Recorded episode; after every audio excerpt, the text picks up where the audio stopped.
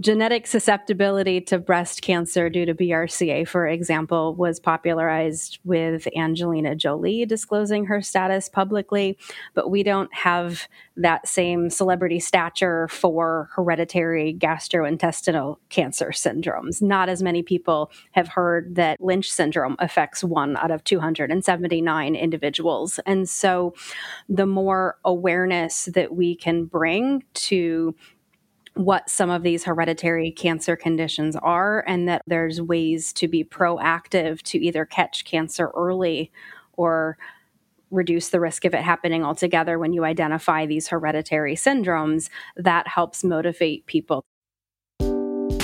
This is Dr. Marty Fried, a primary care addiction medicine doc at The Ohio State University Medical Center. The amazing genetics counselor you just heard drop in knowledge about Lynch syndrome was Jess Long of the University of Pennsylvania. And join me today on her Core IM on air debut is the wonderful Dr. Tina Fan. Tina, welcome to the Core IM family. Thanks, Marty. Hi, everyone. I am Dr. Tina Fan, a fourth year MedPeds resident at the University of Tennessee Health Science Center. So excited to be here. And yeah, I couldn't believe the stat that just mentioned. Lynch syndrome is one out of 300 people. That's like the same as inflammatory bowel disease. So, you know, think how many people with Crohn's and ulcerative colitis you all see all the time. That's how many people with Lynch syndrome you should be seeing. And so, if you don't have any in your patient panel, you're missing them, not that you don't have them. That was Dr. Pete Stanich, GI doc here at The Ohio State University Medical Center and president of the Collaborative Group of America's Inherited Gastrointestinal Cancer. It's funny because Lynch syndrome is all over standardized tests certainly in med school and definitely in internal medicine training, but I really haven't thought about it that much in attending clinical practice. And it looks like I probably should be. Yeah, we all should be, Marty. And we should probably be referring to genetic counselors more, especially if there's a family history that is starting to feel like there is something geneticsy going on. Definitely. Today, we're going to cover three big topics.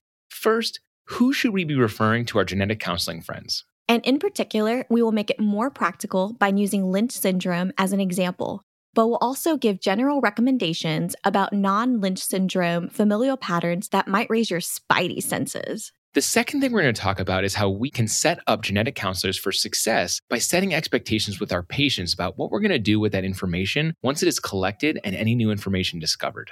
Also, in this section, we'll talk about preparing our patients to understand who exactly are genetic counselors, what's going to happen in that visit, and after. And finally, in the last section, we'll finish with some genetic counseling myth busting. Yes, things have changed so much recently about the genetic basis for many common illnesses, both cancer and non cancer. So we'll talk about considerations like cost, privacy, and follow up to testing that is important to know as we discuss genetic screening with our patients. All right, sounds like a plan. Let's dig in. I think if you um, are part of the care team for a person with a cancer diagnosis who has not already, um, you know, been evaluated for genetics referral, some easy ones are from a GI perspective. Any person with pancreatic adenocarcinoma should be offered genetic testing. Um, any person with colon cancer diagnosed before age 50 should be offered genetic testing. Any person who has a mismatch repair deficient tumor of any kind should be offered genetic testing. That was Beth Dudley, a genetic counselor who specializes in hereditary GI conditions at the University of Pittsburgh. We see so many patients with cancer, and Beth gave us a short list of diagnoses that should prompt a referral to genetics. Right, and that was pancreatic cancer and really any colorectal cancer. There's a few more, but the main point that I took away from this is what I can do as a primary care doc when patients get diagnosed with cancer. You know, these visits are hard. You often don't know what to say other than, you know, I'm so sorry. Gosh, this really stinks. But this gives us something to ask our patients about. You know, has anyone been talking to you yet about a genetics counselor? The thing that always strikes me about genetic counselors is also you know the focus on the family. And you know i think that's something that we do a, a bad job on as doctors because you're trying to take care of the person in front of you. And genetic counselors do a great job of saying okay you know this is helpful for the person but also this is going to help your kids or your brothers or sisters. Um, and even people with end stage cancer you know feel very empowered by that. And it's really impressive to see you know you kind of talked about a pancreatic cancer patient where yes maybe it opens up some treatment options but if they can get their kids tested and say they're not at risk for this or that we can watch them for this, it's very empowering. And that's what I've always noticed is like the biggest difference between the way genetic counselors talk to a person or look at talk to the patient about it and what we're used to doing. All right. We should definitely be thinking about referring patients with active cancers to genetic counselors. What other groups should we be thinking about for genetic testing? So, those who don't have cancer themselves but are worried about is there a genetic syndrome in my family increasing the cancer risk, they're most often referred by their primary care physician or their gynecologist when there's in the case of hereditary cancer genetic evaluation, multiple relatives affected, relatives at a younger than average age of diagnosis, like a breast or a gastrointestinal cancer under 50, or um, people who have a certain genetic ancestry where these cancer syndromes are more common. It's worth a discussion about whether a referral to a genetic counselor can help learn more. So, as Jess points out, there are some specific family risk factors to be thinking about. We should be listening for an unusually age of cancer onset in family history, multiple primary cancers in a single individual, clustering of the same types of cancers in relatives, or cancers occurring in multiple generations. And a good example of this is Lynch syndrome, which is an inherited predisposition that significantly increases the risk not only for colorectal cancer, but also endometrial cancer, and modestly increases the risk for cancers of the stomach, small bowel, ovaries, urinary tract, and more. There was one woman that I worked with whose sister had endometrial cancer in her 50s. Overall, the family history was not particularly striking, but we know with Lynch syndrome, for example, there are variations in the level of risk depending on which gene in particular has a pathogenic variant. And so universally certain tumors like endometrial tumors or colorectal cancers are now screened for Lynch syndrome. And so, even though the family history wasn't striking, that's how this family was identified to have had Lynch syndrome. That woman that I saw tested positive for her sister's familial mutation. She's been undergoing more intensive colonoscopy surveillance. She's had a hysterectomy to drastically lower her risk. And I'm now seeing her daughter, who's also at 50% risk, who's making decisions about being in a different generation now. Does she wish to continue having a family? Does she wish to undergo hysterectomy? What are the pros and cons of that?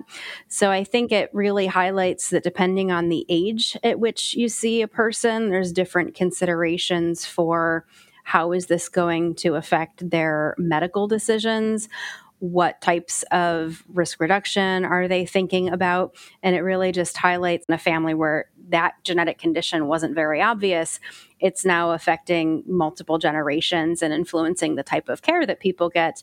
But for that mother and that daughter neither of them have been diagnosed with cancer. They have that opportunity to intervene. So i think for me even saying that now you know that gives me chills. That's what we're in this for is that proactive ability that we have.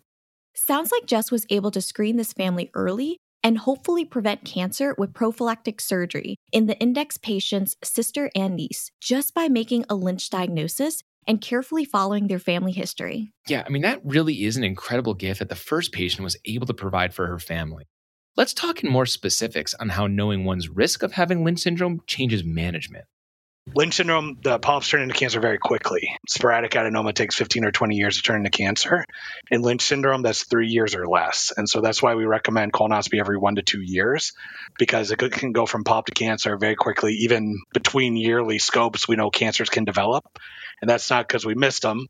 You know, some of them may be, but that's also where you could have a very clear picture of the cecum or the rectum areas where there's clear landmarks. And they can go from no polyp to cancer in a year. And that just doesn't happen in average risk people.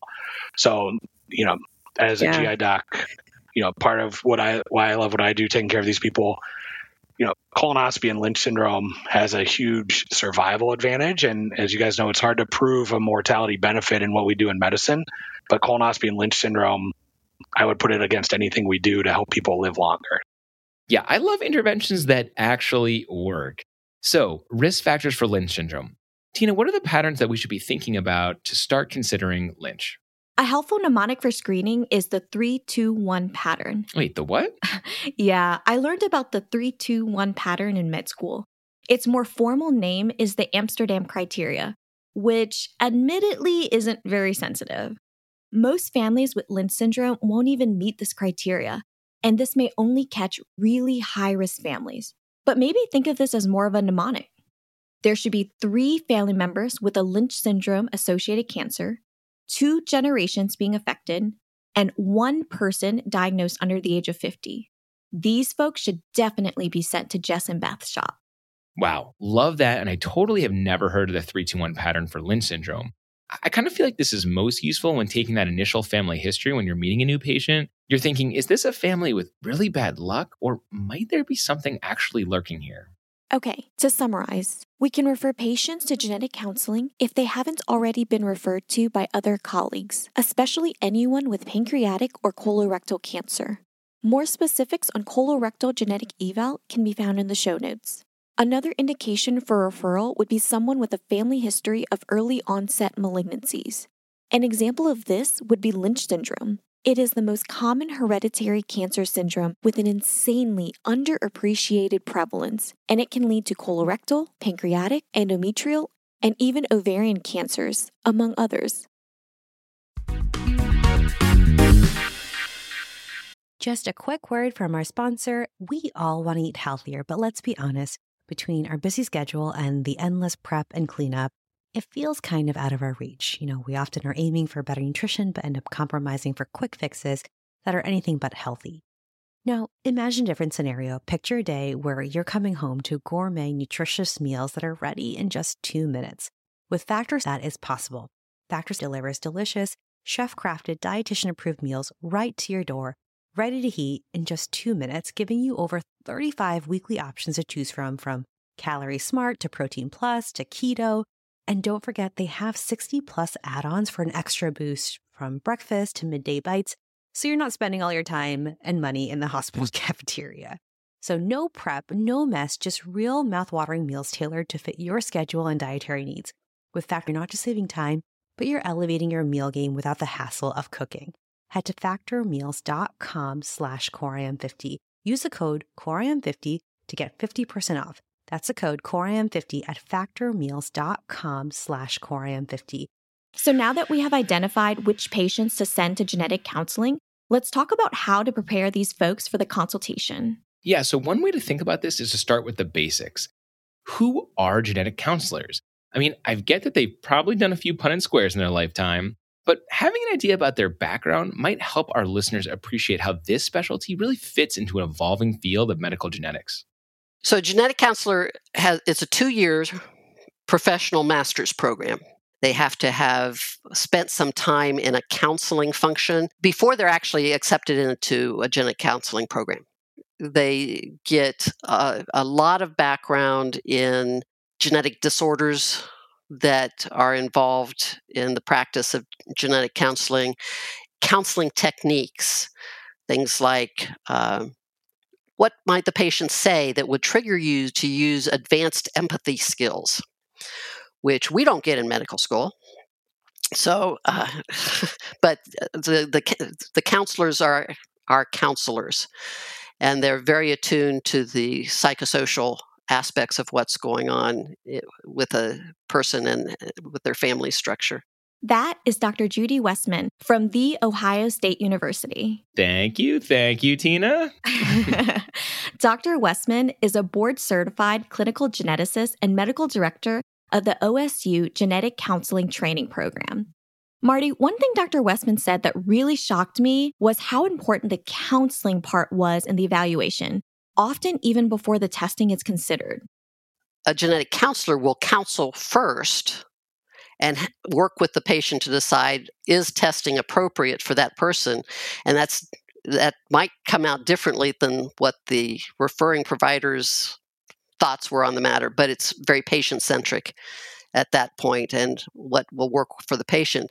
And not only that but looking at the broader sense of the your provider kind of was thinking of this, but now as we talk to you, this seems more appropriate to to target the testing in a different fashion. So counseling comes first, then testing is kind of the general general approach. Love it. I almost think of them as counseling geneticists as much as genetic counselors. It turns out that referring providers can really help genetic counselors by explaining not only a little bit about who they are being referred to, but why the patient is being referred. I think that if primary care providers can just um, give some explanation as to what their concern is like why why are you suggesting this referral? So is it because your mom was diagnosed with colon cancer before 50 is it because your brother died from pancreatic cancer? Um, you know and and these things make it more likely that there could be a genetic predisposition in your in your family that increases your risk for cancer. Just a simple explanation so that they have a better understanding. And then i think a follow-up piece of information may just be you know You'll meet with a genetic counselor. They'll provide a risk assessment based on the information that you give them about your family history. They'll talk to you about whether or not genetic testing is indicated. And like our job is to give a patient the tools to make a decision about whether or not they want to have genetic testing. Coming to see us doesn't mean that you have to have a genetic test. It may not even be offered once we get the full um, the full picture of your family history, but um, it's just to to give you the tools to make the decision that's best for you. And I think if primary care providers can help explain that, um, that puts us way ahead. Oh man, that part is crucial. We're not sending them to get tested. We're sending them to get evaluated to see if testing is indicated. I can imagine a patient being super disappointed if we're hyping up genetic counselors as these gatekeepers of the genetic test, when in fact, genetic counselors are making this big calculation about is the test indicated and does the test answer what we want it to answer and does it even exist? And does it make sense for the patient and their family? Oh gosh, that sounds complicated. But let's switch back to Lynch syndrome for a second. One of the key points that all of our experts made was about thinking how this information would be used by patients. So, what does that anticipatory guidance sound like for folks who have a family history that may be consistent with Lynch syndrome? So, if someone's diagnosed with Lynch syndrome who does not have cancer, there are really three main areas where their medical care may change. So, first thing a Lynch syndrome diagnosis would do is add additional cancer screening. We already know about more C scopes, but when do we start and what else is done from a surveillance perspective? People with Lynch syndrome usually start having colonoscopies between the ages of 20 and 30, as opposed to 45 in the general population. And they may have screening that most people don't have. Um, so, for example, people with Lynch syndrome are supposed to have upper endoscopies every several years. So I definitely knew that patients with Lynch syndrome needed frequent colonoscopies, but EGDs too? Oh man, I can only imagine how the patients are feeling when they first hear about these tests. Yeah, that can totally feel overwhelming. All right, so first, we're finding additional cancers. The second part is preventing cancers from occurring. There may also be medications that could reduce risk for cancer related to Lynch syndrome. So, one medication that may reduce the risk of cancer is aspirin. That is true specifically in the Lynch syndrome population. Interestingly, there may also be benefits for birth control pills in reducing the risk for uterine and ovarian mm-hmm. cancers.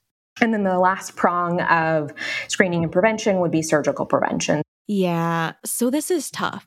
Women with Lynch syndrome are actually encouraged to have their uterus and ovaries removed because we don't have effective early detection for these cancers. Wow. Okay. So if you're diagnosed with Lynch syndrome without any evidence of malignancy, our three main strategies to prevent that evil is one, screening early and often, two, chemoprevention with aspirin and maybe birth control, and three, surgical prevention, since we really aren't good at detecting cancers of the uterus or ovaries. Exactly, Marty. And something really cool that came up in our discussion was about Lynch syndrome specific implications in treating cancers. Turns out there are specific immunotherapy regimens for patients with Lynch syndrome, and even talk about a cancer vaccine for these folks.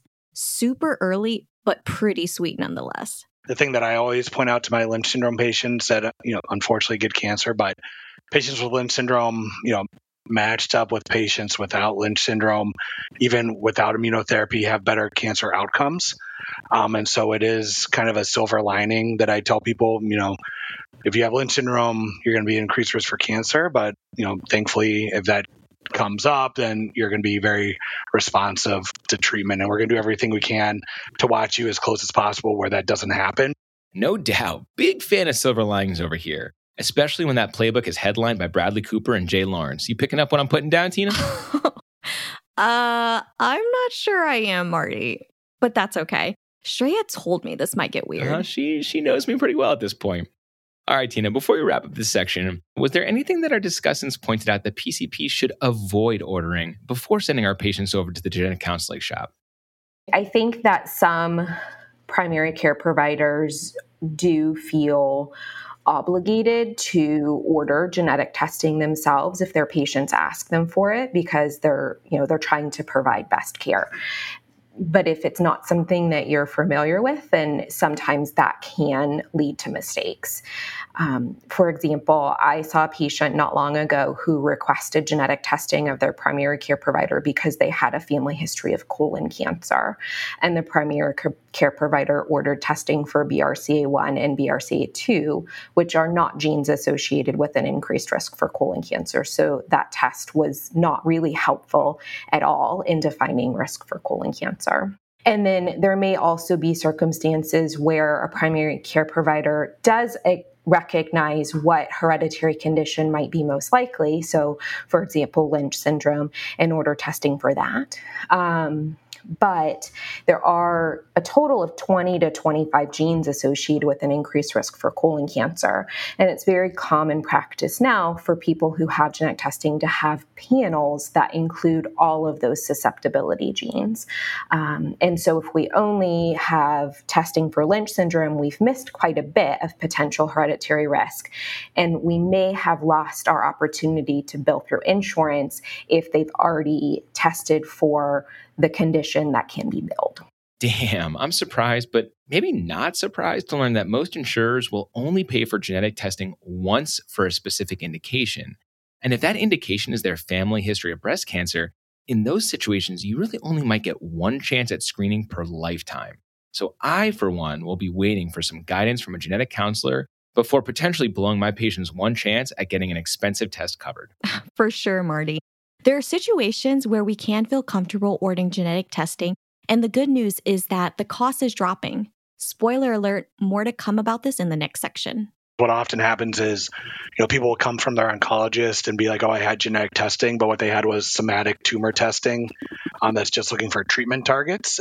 And just to clarify, when Dr. Stanich says somatic testing, he's referring to looking at tumor cells and all of the acquired mutations that have developed as it goes from being a normal cell to a cancer cell. This is different from germline testing, which is looking at someone's inherited genes. And so that's something we're frequently kind of clarifying that no, you haven't had germline genetic testing looking looking for inherited causes, um, and sometimes those can go together. But germline testing often, you know, finds things that somatic testing doesn't find, and that and we have to confirm that it is germline. Wow, I'm learning so much. Okay, let me try to recap this section. What I'm taking away is if I am thinking about referring someone for genetic counseling, I can set them up for success by setting expectations that the genetic counselors will do a thorough evaluation for you, looking at your family history and other risk factors to see if testing is even appropriate. And since at the moment, insurance will only pay for genetic testing once for specific indications, it's probably better to leave it to the genetic counselors or someone experienced in MedOnc or SurgOnc to order the appropriate susceptibility genes. Okay, we're going to finish this pod with a healthy serving of myth busting. We have four myths we're going to clear the air on. We already talked about the dropping cost of testing. Let's start there. All right. I guess we should address the elephant in the room. What am I looking at when it comes to costs for genetic testing? So there was a point in time when I first started practicing clinically in 2009, it was about $1,000 per gene cost to insurance. More insurances are now covering the cost of testing, and many commercial genetics labs notify patients if their cost is over $100 or even offer discounted self pay rates of $249 or less. Okay, love that we're no longer charging patients thousands of dollars per gene but it would sort of be nice to give patients a little guidance about when it comes to what this expense will be for them. I don't think that it is uh, a referring provider's job to understand the nuances of that, but I think um, it's it's potentially important to be able to tell a patient that part of the appointment is a discussion of coverage and potential cost for testing if it's uh, you know if it's deemed appropriate with the risk assessment. And so just kind of putting someone's mind at ease that that is on our radar and it, we're you know we're very familiar with how these things work and can can explain to them what the process is like. Phew. I'm relieved.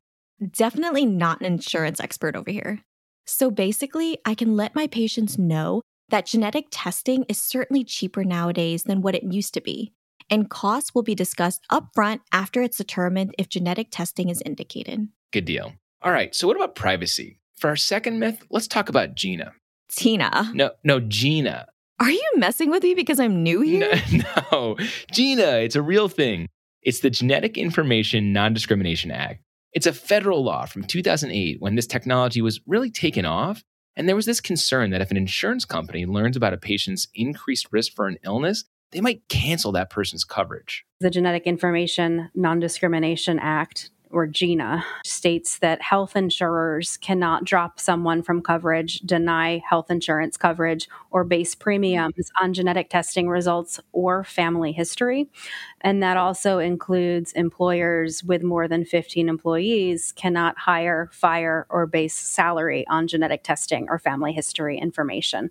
And so, for some people, knowing those protections are in place remove that fear of not being able to get health insurance Good deal. But does GINA apply to everything, even life insurance? Two areas uh, GINA does not help with are disability insurance and life insurance. If you have a genetic condition, you are guaranteed the ability to get health insurance. That's the good part of, of GINA. Life insurance and disability insurance are felt to be benefits and investments more than something that every person should have.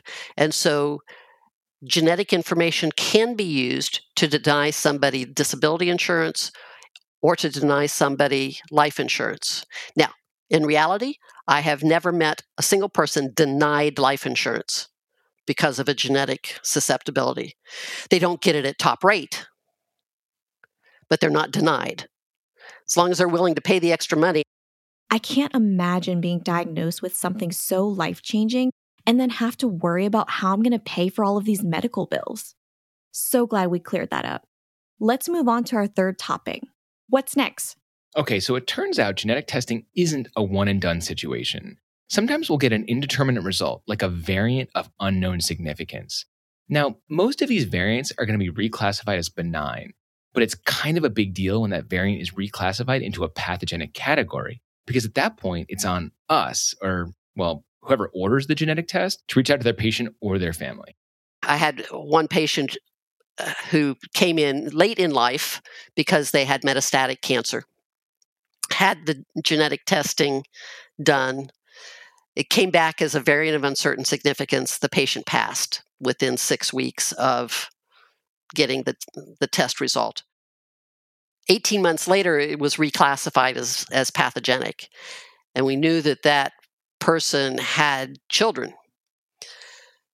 And we tried to contact the family because it was meaningful for them to at least consciously reject whether they wanted to know that or not. Um, and we were unable to get the family to to communicate with us. I mean, we even did a genealogy search, hunting for people in the in that region with that name, trying to to track them down, and uh, could not get the family to want to have the the new information. So there's a, we we tried, and we documented it. Anything that we could do to to try and get the information to the people.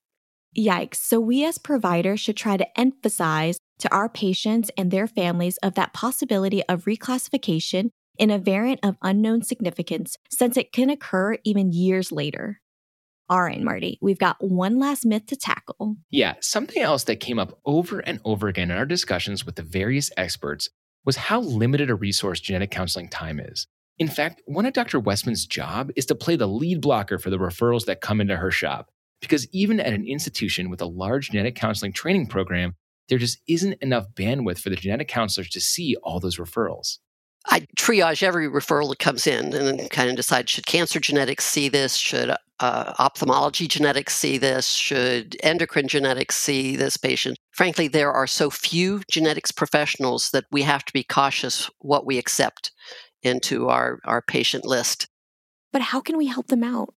Well, we can certainly start the workup for certain inherited conditions that are not related to cancer conditions.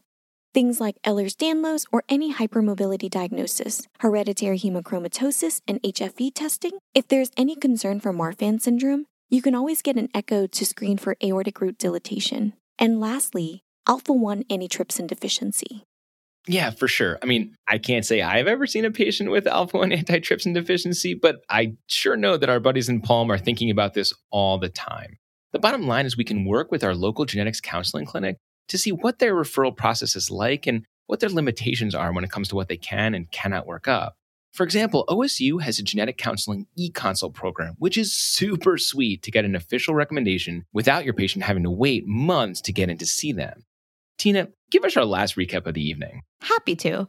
Genetic testing isn't as expensive as it was in the past, but you should definitely have a discussion with your genetic counselor before any testing is done. Even if testing has been done, it's important that your patients have updated contact information for themselves and their families, just in case their genetic testing results become reclassified down the line.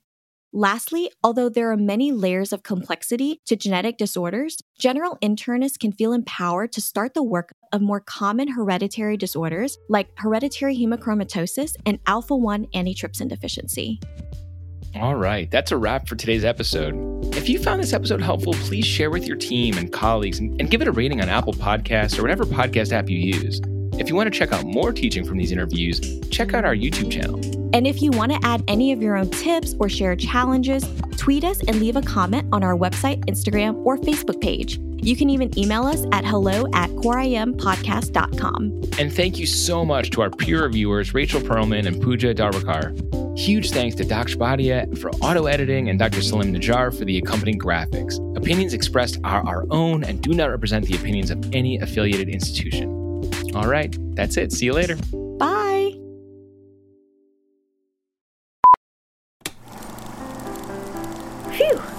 I'm relieved.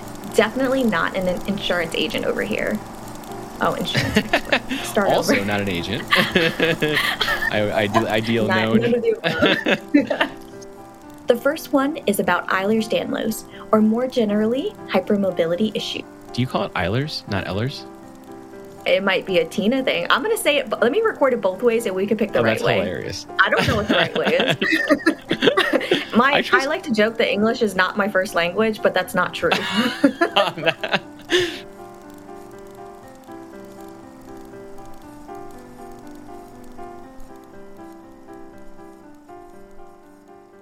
What's so special about Hero Bread's soft, fluffy, and delicious breads, buns, and tortillas?